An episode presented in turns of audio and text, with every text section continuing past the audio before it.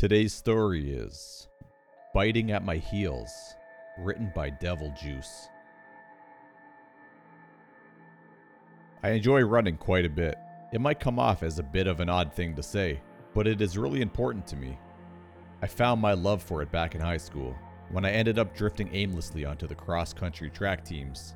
Joining was less of an active choice on my part and more of a settling. My parents wanted me to be more like my football and academic all star brother, and I just wanted them off my back. Running seemed like the easiest choice.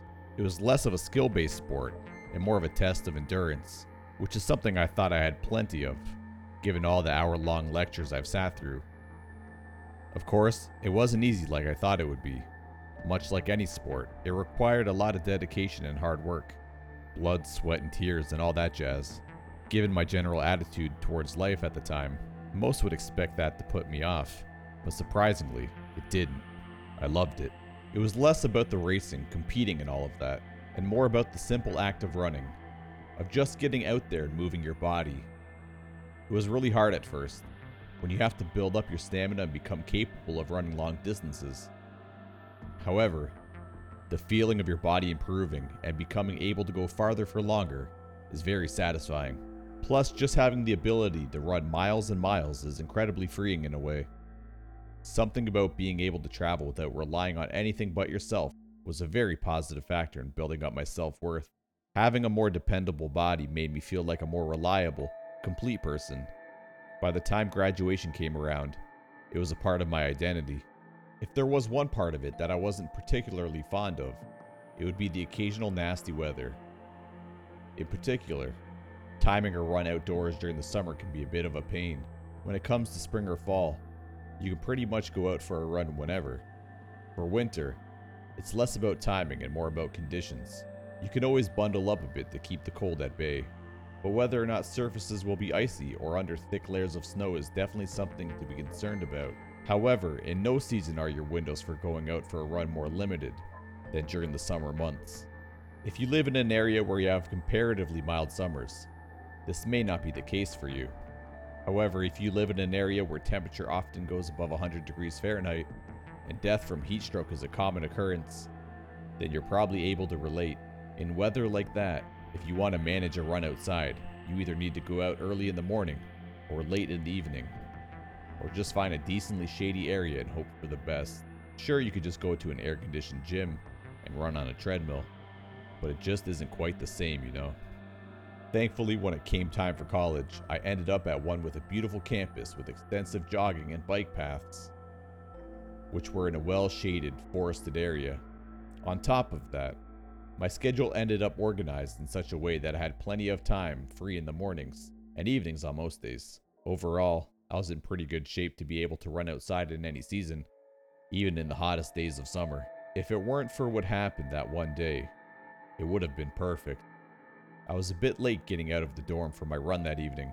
I had to meet with my professor after class to go over my plan for the final project, and the meeting ended up running a bit late. It was getting close to sunset by the time I got back from class and finished changing into my workout gear but I decided to go out and run anyway. Missing a day was a bit of a pet peeve of mine, and I figured that if I ran quickly enough, I'd be able to make it back before the sun completely set. I was right about that. I did manage to get back before the sun finished dipping below the horizon. However, there was one thing that I neglected to factor in. In dense woods, it would start to get really dark before the sun set. I was about halfway through the last leg of my six mile loop when it really started to set in. I could barely see my own feet hit the pavement, let alone the path ahead. It was then I realized my mistake. However, I was well beyond being able to do much of anything about it. I was about a mile and a half away from getting back to the relatively well lit campus, but it wasn't like there was a way for me to cut the run short at that point.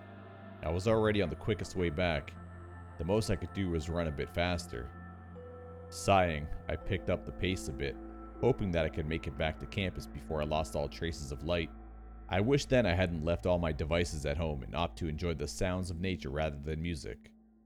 At least then, I could have had something to light my path. Unfortunately, I didn't quite make it. When I was still about a half a mile out, The forest had finally become pitch black, without even the light of the moon piercing through the thick canopy. I couldn't even see my own hand in front of my face. I didn't really mind it so much, though.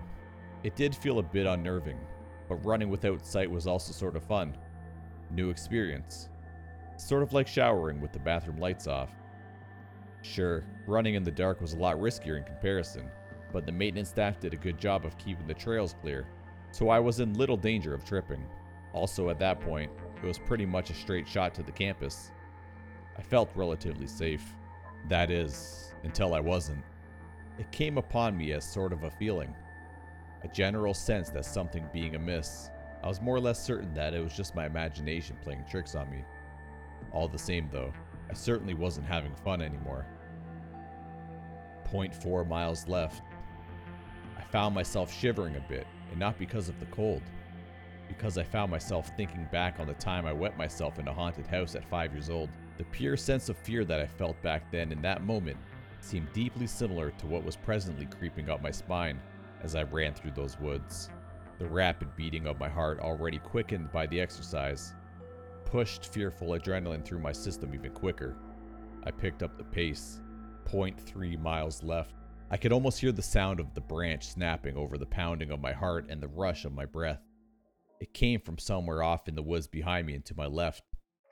It was a perfectly normal sound to hear in the woods, completely innocuous, probably just a small animal in the underbrush. However, being as anxiety ridden as I was in that moment, it may as well have been a gunshot. Reason was leaking rapidly from my mind. I felt certain that whatever made that noise was coming for me. I was running full tilt now, 0.2 miles left. I heard a second set of foottails, where once it was just the rhythmic smacking of my sneakers against the pavement. Suddenly, there was an accompaniment. It seemed that whoever or whatever was behind me was trying to match my pace as best they could, but it was ever so slightly off beat. The sound seemed to be getting closer. I broke into a dead sprint, so did they, dropping any pretense of stealth. 0.1 miles left.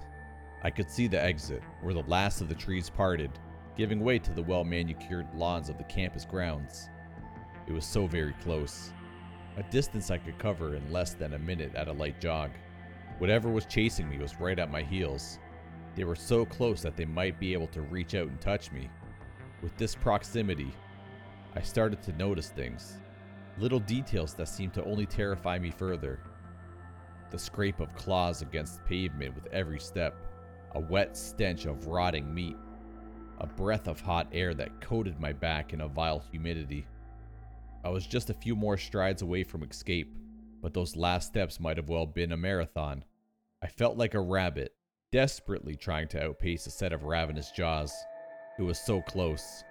Three steps. Two. One. I broke free of the woods, losing my balance and tumbling off the path and into the grass as I went.